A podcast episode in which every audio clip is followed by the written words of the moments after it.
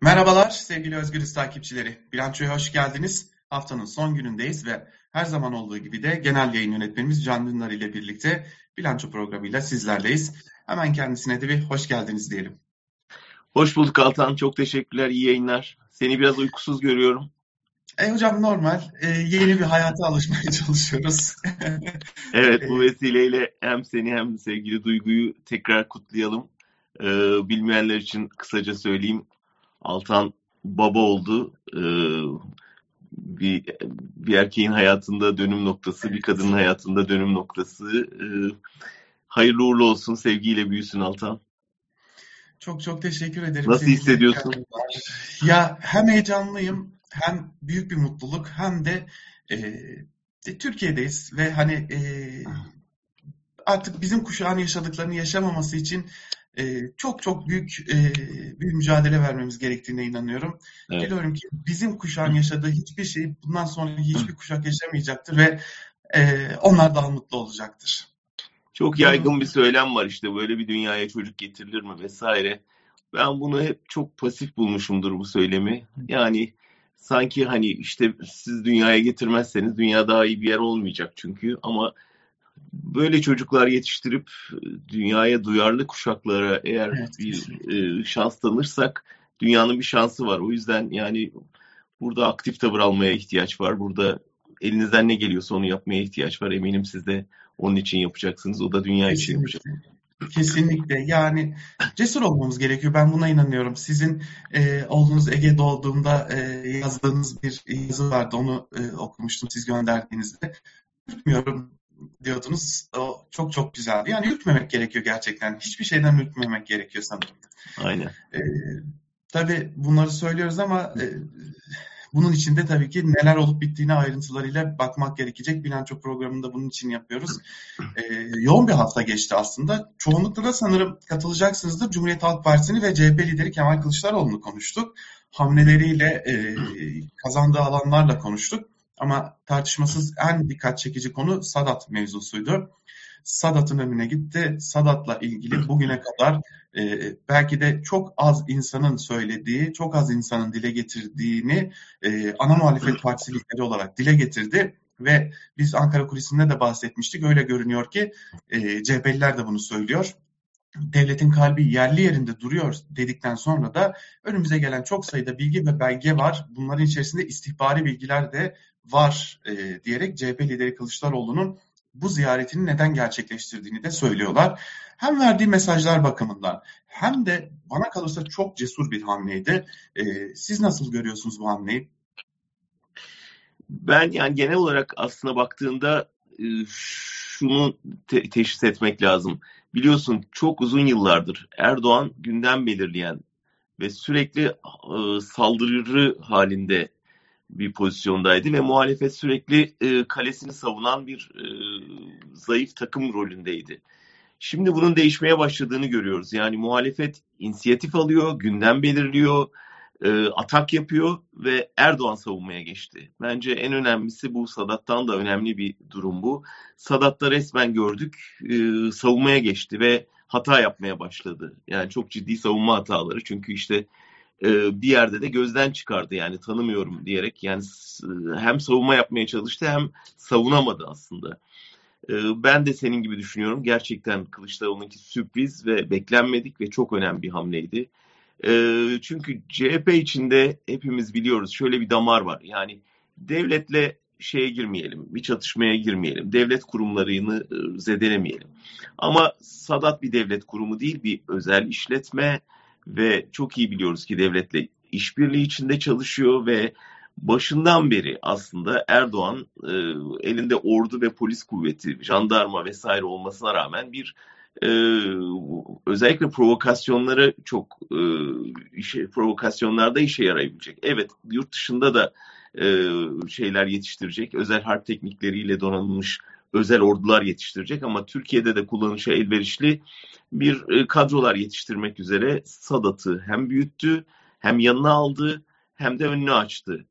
Şimdi e, ben devlet içinde de bundan rahatsız olan birimler olduğunu düşünüyorum. Dolayısıyla onların da yani hani e, CHP'yi bilgiyle beslediklerini tahmin ediyorum.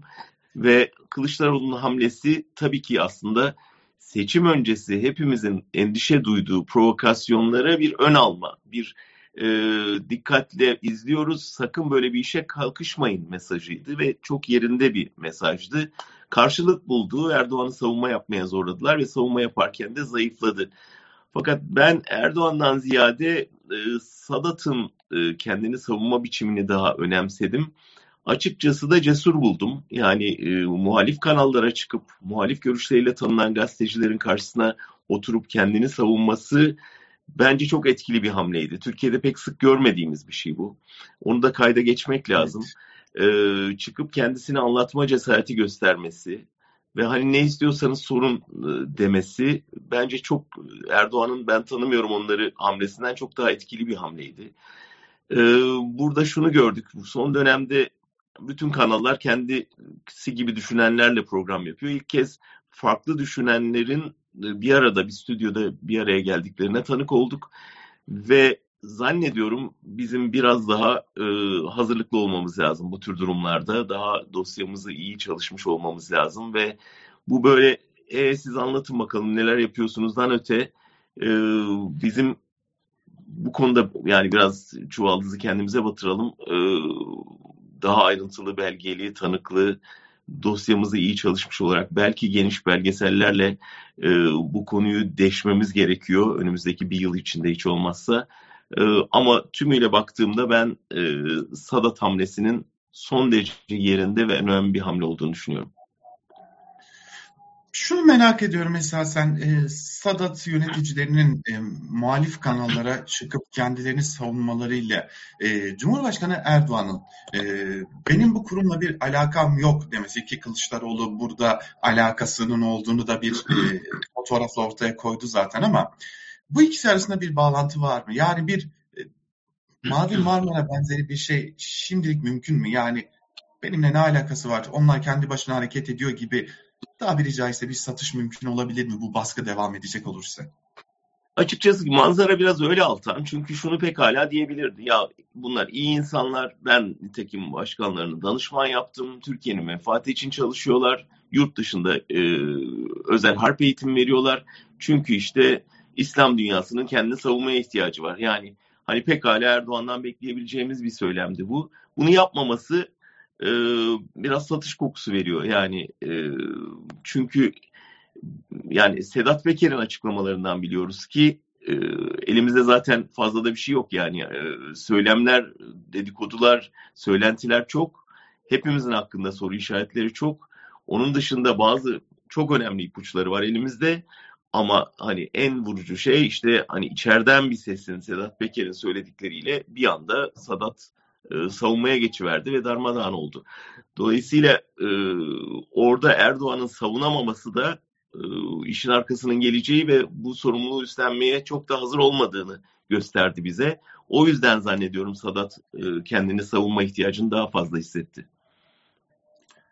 O zaman Kılıçdaroğlu ile biraz daha devam edelim. Bir de bir İstanbul Büyükşehir Belediyesi'ne gidelim. Zira malum Murat Ongun, CHP lideri Kemal Kılıçdaroğlu'nun uzun süredir hem Murat Ongun'un oturduğu makamın varlığından hem de Murat Ongun'un e, nasıl diyelim tavırlarından rahatsız olduğuna dair bir takım iddialar vardı. Bu hep konuşulurdu. Hatta e, Kılıçdaroğlu'nun e, İstanbul Büyükşehir Belediyesi Başkanı İmamoğlu'na sık sık bu makamı kaldırması ya da Murat Ongun'u o görevden almasına dair telkinleri ya da talepleri olduğu söylenirdi. Bu hep geçiştirilmiş gibi görünüyor. Fakat son yaşananlar ile birlikte hatırlayalım Kılıçdaroğlu çok uzun bir sürede yorum yapmadan sessizce izlemişti sanırım biraz da krizi fırsata çevirmek de, de, gibi de bir durum oldu ve Ongun'un olduğu makam feshedildi Ongun biraz daha az görünür bir makama kaydırılmış gibi de görünüyor. Tam da e, Kılıçdaroğlu'nun hem bu Sadat konusuyla bağlantılı olarak da sorayım.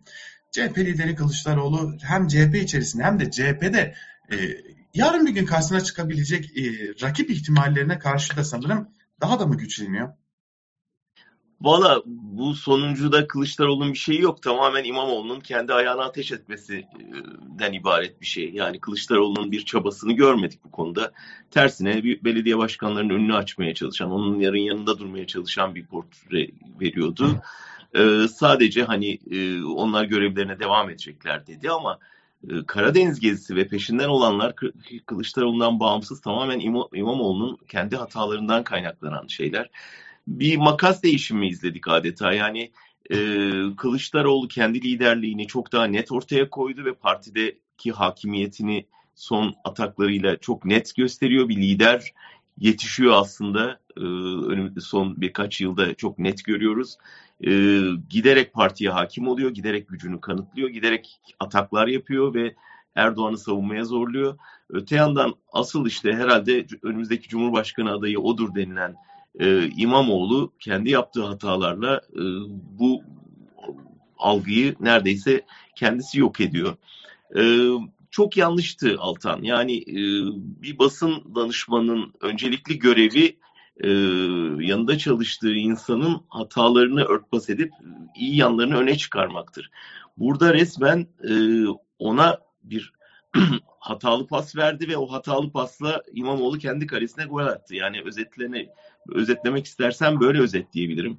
Yani eleştirileri sakinlikle göğüslemek ve hak veriyoruz ama işte biz de şu şu amaçla yaptık demek yerine bunlar 200-300 kişi kendi aralarında konuşuyor dediği anda zaten kamuoyunu karşısına aldı ve e, o kamuoyu karşısına almakla İmamoğlu'nun imajına büyük zarar verdi ve İmamoğlu onun hatasını düzelteceği yerde onun hatasını pekiştirerek e, yani biraz farklı düşünenlere parmak sallama ve akıllı olun demek yolunu seçtiğinde de elbette kendi imajına da basın danışmanına da e, Cumhurbaşkanlığı adaylığına da büyük zarar verdi. O yüzden işler biraz İmamoğlu aleyhine ve Kılıçdaroğlu lehine gelişiyor öyle görebiliriz. Şimdi e, belki izleyicilerimiz, dinleyicilerimiz çok konuştunuz diyecekler Kılıçdaroğlu'nu ama ben bir çıkışını daha çok kıymetli buldum açıkçası, cesur buldum. E, Kürtçe konusunda malum şimdi biz haft, bu hafta boyunca hem Aynur Doğan'ın e, konserine yönelik engelleme hem Kürtçe etkin yönelik engellemeleri konuştuk. E, hatta şu dakikalarda bir bilgi var. E, yine bir e, Kürt müzisyenin e, Zelal Gökçe'nin de İstanbul Havalimanı'nda gözaltına alındığına dair bir bilgi var. Hal böyleyken hem Kürtçe konusuna siz bugün e, bu hafta yorumunuzda da değinmiştiniz. Hem bu konuya hem de Kılıçdaroğlu'nun çıkışına e, ne dersiniz? Yani şöyle bir dönüp bakarsak aslında adalet yürüyüşleriyle başlayan ve giderek tırmanan bir çizgisi var e, CHP liderinin. Yani e, helalleşme çıkışı bunlardan e, önemli dönemeçlerden biri. Elektrik direnişi onun önemli direniş şeylerden noktalardan biri. E, Sadat onlardan biri. Kürtçe çıkışı onlardan biri. Dikkat edersen adım adım örüyor. Yani bu CHP'nin oy, oylarına yansımıyor gibi görünüyor şu anda ama ben e, önemli bir yatırım olduğunu düşünüyorum CHP açısından. Çünkü part, sadece kendisinin değil partinin algısını da değiştiriyor. Yani bugüne kadar klasik algıladığımız işte Deniz Baykal'ın CHP'sinde müthiş bir dönüşüm yaşanıyor aslında şu anda. E, ve bunu Kılıçdaroğlu neredeyse tek başına yapıyor. Yani elbette danışmanları var, elbette bir kadroyla yapıyor ama şeyi görüyoruz. CHP içindeki direnişi biliyoruz. Yani orada bir e, bürokrat aman yapmayalım, aman rahatsız edici bir şey hamle yapmayalım diyen bir kadroya rağmen yapıyor bunu. Ve gene en önemli çıkışlarından biri e, hani ben yürüyeceğim gölge etmeyin önümden çekilin çıkışıydı. Orada da mesajını çok net verdi ve zannediyorum önünü açtı. E, o açıdan ben bunun sadece Kılıçdaroğlu için değil, sadece CHP için değil, Türkiye için, Türkiye'deki muhalefet anlayışı ve iktidar adayı parti için son derece kıymetli olduğunu düşünüyorum. Büyük bir dönüşüme imza atıyor Kılıçdaroğlu. Ee, bunun bir yansımasını da 19 Mayıs'ta gördük. Ee, işte genç ilk defa oy kullanacak gençler arasında yapılan bir araştırma çok net bir şekilde CHP'nin açık ara önde olduğunu gösterdi. Yani mevcut oy oranlarına baktığında ülke genelinde AKP'nin oyu gençlere sorulduğunda yüzde on geriliyor. CHP'nin oyu yüzde on artıyor. Bu ne demek? Gelecek nesilde CHP'nin e, etki alanı çok daha artacak demek. Ve CHP'li e, gençler çok daha ağırlık taşıyacak ülkenin geleceğinde demek. Bu, bu da önemli. Çünkü şöyle bir algısı vardı CHP yönetiminin bugüne kadar dile getirdiği. Niye Ekmenettin İhsanoğlu'nu aday gösterdiniz? niye e, ciddi bir çıkış yapmıyorsunuz Türkiye'de laikliğin gerilemesine karşı dendiğinde ya işte bu ülkede klasik bir yüzde yetmişe yüzde otuz bir şey sağ sol dengesi var. Biz sağdan oy almak için e, mevcut e, yapıyla uzlaşmak zorundayız. Mütedeyyin kitlelere seslenmek zorundayız. Sağ bir şeyle, e, görüntüyle yürümek zorundayız diyorlardı. Şimdi mevcut şeyler bunun tersini gösteriyor. Yani e, ne kadar soldan bakarsanız, ne kadar değişim vaat ederseniz o kadar bu tür radikal adımlarla gençleri çok daha yanınıza alıyorsunuz. Dolayısıyla geleceğe yatırım yapıyorsunuz. Kılıçdaroğlu bunu yapıyor şu anda. Ve hiç aklı gelmeyen bir seçenek. Yani hep işte e, CHP, İyi Parti vesaire koalisyonları konuşuluyor. Ama niye şu hiç konuşulmuyor? Yani yüzde on e, HDP'nin oyu var ve CHP'nin oyuyla yani genç seçmende baktığınızda CHP'nin oyuyla HDP'nin oyu ve belki sol partilerin oyları birleştiğinde yüzde elliye yaklaşıyor. Yüzde elli yani ülkenin yarısı böyle bir değişime imkan tanıyor ve şans veriyor. Bu ne demek? Mesela e, diyelim Kılıçdaroğlu e, Cumhurbaşkanı oldu ve mesela Canan Kaftancıoğlu gibi bir isim e, CHP liderliğine e, çıktı. Ve o andan itibaren işin içine Demirtaş'ın girdiğini, Demirtaşlı bir HDP'nin girdiğini ve işte tipin yükselişini sürdüğünü düşünün. Türkiye'de yani gelecek nesilde, gelecek nesil dediğinizde yani sonuçta ilk defa oy kullanacak bu insanlar onlarla e, Türkiye'nin orta vadede böyle bir sol ittifak umudu yeşeriyor. Ya bunun üzerine durmak ve buna yatırım yapmak yerine ısrarla sağa bakmak ve sağda bir şey aramak, ortaklık ortaklık kurmaya çalışmak CHP'nin belki kurtulması gereken bir e, algı hatası ve e, bu bu araştırma bunu çok net ortaya koydu. O açıdan bence son derece önemliydi. Sanırım bu bugün olmasa bile önümüzdeki dönemin önemli tartışmalarından biri olacak gibi görünüyor. Çünkü CHP içerisinde de bu konunun ya da diğer siyasi partiler içerisinde de bu konunun bazı e, kesimler tarafından diyeyim dile getirildiğini biliyoruz. Yani en azından Hatta özel çok kısaca bu bir şeyden bahsedebilir miyim? Geçen hafta sonu biz Hamburg'da bir şey e, bir toplantı yaptık.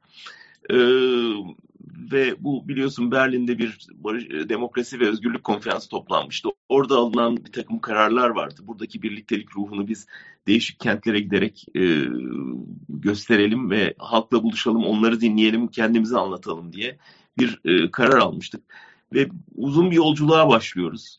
E, bunun ilk durağıydı e, Hamburg ve Hamburg'da e, Alevi dostlarımızın e, ev sahipliğinde bir buluşma gerçekleştirdik ve yani oradaki salon benim biraz önce bahsettiğim koalisyonun ipuçlarını taşıyordu. Yani Kürtler vardı, Aleviler vardı, solcular vardı, CHP'liler vardı, sosyal demokratlar, Atatürkçe Düşünce Derneği'nden dostlar. Yani e, Türkiye'de rejimden rahatsız olan, onun sillesini yemiş ve daha iyi bir Türkiye için mücadele eden bütün kesimler neredeyse salondaydı. Ee, ya tabanda bu şey var, birliktelik havası var. Bunu tavana yansıtmak. Bunu tavana yansıtmak için de o baskıyı artırmak lazım. Şimdi e, önümüzde yani ilk toplantıdan sonra ona yakın kentten tekrar davet geldi. Şimdi önümüzde bir program dahilinde bunu yapmaya devam edeceğiz. Ve bunun Türkiye'de de yapıldığını düşün ve böyle bir şeyin kitlelere yayıldığını düşün. İster istemez tabandan gelen o talep tavanı değiştirecek, zorlayacaktır. Bunu yapmaya gayret ediyoruz. E, aslında Demirtaş'ın hatırlayacaksın bazı gazetecilere yolladığı mektupta e, bunun çağrısı vardı. İşte o çağrı e, yapıldığında aslında biz bu iş için yola koyulmuştuk bile. O yüzden ben doğrusu e, çok daha umutluyum Türkiye'nin yarınından. Türkiye'deki siyasete dair belki de en temel problemlerden biri tabana rağmen siyaset yapma ısrarının devam ediyor olması. Ve tabanın dönüştürülebilir, dönüşebilir olduğuna, hazır olduğuna bir türlü ikna olmayan e, siyasetlerin olması sanırım Türkiye'nin en büyük problemlerinden biri. Oysa siyaset buna hazır, e, daha doğrusu taban buna hazır. Biraz siyasetin cesaret göstermesi gerekiyor. Öyle Aynen. Hazır e, CHP ve muhalefet konusunu kapatmışken bir de bir e, uluslararası sulara çıkalım. Bir NATO'ya gidelim çünkü nur topu gibi bir krizimiz var. Ya da e, bilmiyorum e, yine burada da aynı konuya gelir miyiz ama e, Cumhurbaşkanı Erdoğan'ın krizi fırsata çevirme ve e, bir yerlerden e, bir şekilde belki de sinekten yağ çıkarma e, konusundaki uzmanlığına bakacağız. Şimdi İsveç ve Finlandiya'nın NATO başvuruları var ve bunun önündeki en büyük engellerden biri şu an itibariyle Türkiye. Ve Türkiye'nin belli başlı talepleri var. E, kimi iade listeleri olduğu söyleniyor ki bunların arasında e, gazeteci, yazar Ragıp Zarakoğlu'nun olduğuna e, dair de bir takım iddialar var. E, hem bu konu hem Türkiye'nin endişeleri konusu öyle görünüyor ki Kuzey Suriye konusu da burada gündeme gelecek ve gelen önemli bir diğer husus olacak. E, buradaki Türkiye'nin rolünü ve NATO'nun şimdilik bu tam da kriz ortamındayken ne kadar süre alttan alabileceğini düşünüyorsunuz? Biraz daha Erdoğan'ı öğrendiklerini tahmin ediyorum. Biraz daha özellikle Amerika Birleşik Devletleri'nin artık Erdoğan'la nasıl iş yapıldığını çok net görmüş oldular. Bizim neler çektiğimizi, nasıl bir liderle mücadele ettiğimizi Avrupa çok daha iyi gördü. Avrupa biraz daha şey, her seferinde eyvah yeni bir kriz falan diye panikliyor ama Amerika bence anladı Erdoğan'ı. Yani ilgi istiyor ve e, yani şeyler vardır ya öyle hani maraz çıkararak ilgi çekmeye çalışanlar işte biraz öyle yani beni kale alın sözümü dinleyin e, ben yokmuşum gibi yapmayın mesajı vermeye çalışıyor. Yoksa bu krizi yani şöyle bir ortamda yani Ukrayna krizi varken Rusya bu kadar agresifken e, ve Batı dünyası işte NATO'ya iki yeni müttefik katmaya çalışırken e, yani Erdoğan'a kulak verip ha öyle mi tamam o zaman vazgeçelim bu işten diyecek demeyecekleri çok net. Erdoğan da biliyor bunu tabii ama ne koparsam kar diye düşünüyor. Ben işin e, Ragıp Zarakoğlu'yla filan e, sınırlı olduğunu zannetmiyorum. Yani or, biraz soruşturduğumda da ortada bir yeni liste filan olmadığını öğrendim. E, işte eskiden yapılmış başvurular var. E, ama İsveç'in böyle bir şey koşul karşılığında hani birilerini Türkiye'ye iade edeceği filan herhalde hiç kimse beklemiyor. Böyle bir hayal içinde değildir hiç kimse. Mesajın daha çok e, Washington'a olduğunu düşünüyorum. Yani benim hala burada bir gücüm var ve bu gücümü yatsımayın, beni görmezden gelmeyin ve işte beni dışladığınız savunma programlarına dahil edin ve en azından fikrimi sorun mesajı verdiğini düşünüyorum ama bu mesajla da sürekli kriz yaratan bir ortak durumunda ciddi rahatsızlık yaratmaya başladığını ben burada Avrupa medyasında çok net görüyorum. Avrupa siyasi çevrelerinde de çok net hissediliyor. Yani e, eskiden Yunanistan için denirdi NATO'nun şımarık çocuğu diye. Ama burada da sürekli sorun yaratan e, ve çözüm üretmeyen e, ve sürekli mağduru oynayan bir e, üye durumuna geldi Türkiye. E, o yüzden e, halbuki aslında bütün hani NATO standartlarına rağmen Rusya ile silah alışverişine giren e, ve hani Suriye'de kendi başına hareket eden bir ülke durumunda e, dolayısıyla aslında hani NATO'nun e, Türkiye'den rahatsızlığı büyük ama şimdi Türkiye NATO'dan rahatsızmış gibi yapıyor. Biz Erdoğan'ı tanıyoruz. Batı dünyası da daha yakından tanımaya başladı. Şimdi aklıma nedense Birleşik Arap Emirlikleri ile ilgili Erdoğan'ın değerlendirmesi geldi. Yani aileler arasında nasıl patırtı oluyorsa Burada da küçük bir patırtı var e, diye bir değerlendirme yaptı. Ama arada olan Cahit Özkan oldu. Cahit Özkan Erdoğan'lı fotoğraflar paylaşmasına, sadakat bildirmesine rağmen tırnak içerisinde söyleyelim görevden affedildi ve e, gönderildi. Şimdi AKP'nin çok hızlı değişen bir dış politikasının e, gelip dönüp dolaşıp AKP'li bir yöneticinin başına e, belki de başını yemesini nasıl görüyorsunuz? Valla Türkiye'de benzer hamleler yapan birinin e, çok meşhur olmuş bir sözü vardır. O kadar hızlı dönerim ki beni takip edenlerin arkadan beli kırılır diye. E, biraz bu bel, bel kırılma hadisesi yaşanıyor galiba. Sen AKP dedin ama aslında Erdoğan'ın müthiş bir şey yeteneği var. Yani hızla dönme yeteneği var. E, ve hani işte Gülen en büyük ittifakımız, en büyük e, dostumuzdan Gülen en büyük Türkiye'nin düşmanına dönmesi, e, işte PKK ile işbirliği masasını devirip birden ona savaş açması, e, Trump'a meydan okuyup sonra el sıkmaya gitmesi, Putin'e laf söyleyip ardından kapısında beklemesi. Yani o kadar çok o kadar çok örnek var ki e, dolayısıyla partinin sözcüsü durumunda birinin bu, bunu hala fark etmemiş olması büyük ihmal ve bunun bedelini ödedi tabii. Yani herkesin buna hazırlıklı olması lazım halbuki yani lider bugün bir şey der yarın değişir o yüzden biz e, dün ne dediğine değil bugün ne diyebileceğine odaklanmalıyız diye düşünmeliydi. Onu düşünmediği için bedel ödüyor. E, eminim yarın hani Finlandiya ya da İsveç'le bir çıkarı olduğunda Erdoğan'ın e, çok kolaylıkla onları en büyük müttefik ilan edebilir. E, buna alışmayan parti yöneticilerinin tabii ki partide yeri yok ve onun bedelini ödüyorlar. Korkarım bu defa olan e, Dışişleri Bakanı Mevlüt Çavuşoğlu'na olabilir. Çünkü e, malum e, sizin feminist politikalarınızdan bıktık çıkışı da yapmıştı Finlandiya liderine karşı. Daha önce de o şeyde basın toplantısında atışmışlardı hatırlayacaksın. Yani o yüzden evet. e, öyle bir antipati var. E, bir de sonuçta AKP bir erkekler partisi. Yani kabineye bakınca çok iyi anlıyorsun bunu ama sadece kabine fotoğrafı değil. Yani şey olarak da dünyaya bakış tarzı ve yaklaşım olarak da yani kadınların böyle önemli yerlerde olmasını hazmedemeyen bir e, siyasi yaklaşımdan geliyorlar. O yüzden e, hani karşısında bir kadın muhatap gördüğü zaman direkt e, onu feminizmle e, ya da kadınlığıyla vurma gibi bir alışkanlık var. Ve bunun batıda nasıl ters teptiğini, nasıl tepki yarattığını göremeyecek kadar da e, maço bir bakış açısına sahip ne yazık ki. Hazır e, kadınlardan bahsetmişken şimdi üç tane kadın meslektaşımızla ilgili de e, açıkçası artık korkutuyor bunlar bizi. Çünkü e, Türkiye'de gazetecilerin hedef alındığını çok rahat bir şekilde görebiliyoruz. E, gazeteci Seyhan Afşar, Hale Gönültaş ve Eylem Emel Yılmaz'ın e, farklı biçimlerde e, tehdit edildiğini, taciz edildiğini görüyoruz. Seyhan Afşar yaptığı bir haber nedeniyle. Haberi de söyleyelim, e, suç örgütü lideri Alaaddin Çakıcı'nın adamlarından Barış Duyu'nun 16 kilogram eroinle yakalanmasını haberleştirdiği için Hale Gönültaş IŞİD'li bir kadının e, İstanbul'da çektiği bir e, tehdit videosunu ya da cihat çağrısı videosunu haberleştirdiği için e, hedef haline konulduğunu çok ciddi şekilde tehdit edildiğini görüyoruz. E, ve dikkat ettim kadın meslektaşlarımıza da yönelmiş durumda bu tehditler. Ben gazetecilik örgütlerine biraz da eleştiride bulunacağım açıkçası. Bir türlü yeteri kadar net tepki ve birlikteliği ortaya koyamıyor gibi gazetecilik örgütleri. Ne dersiniz?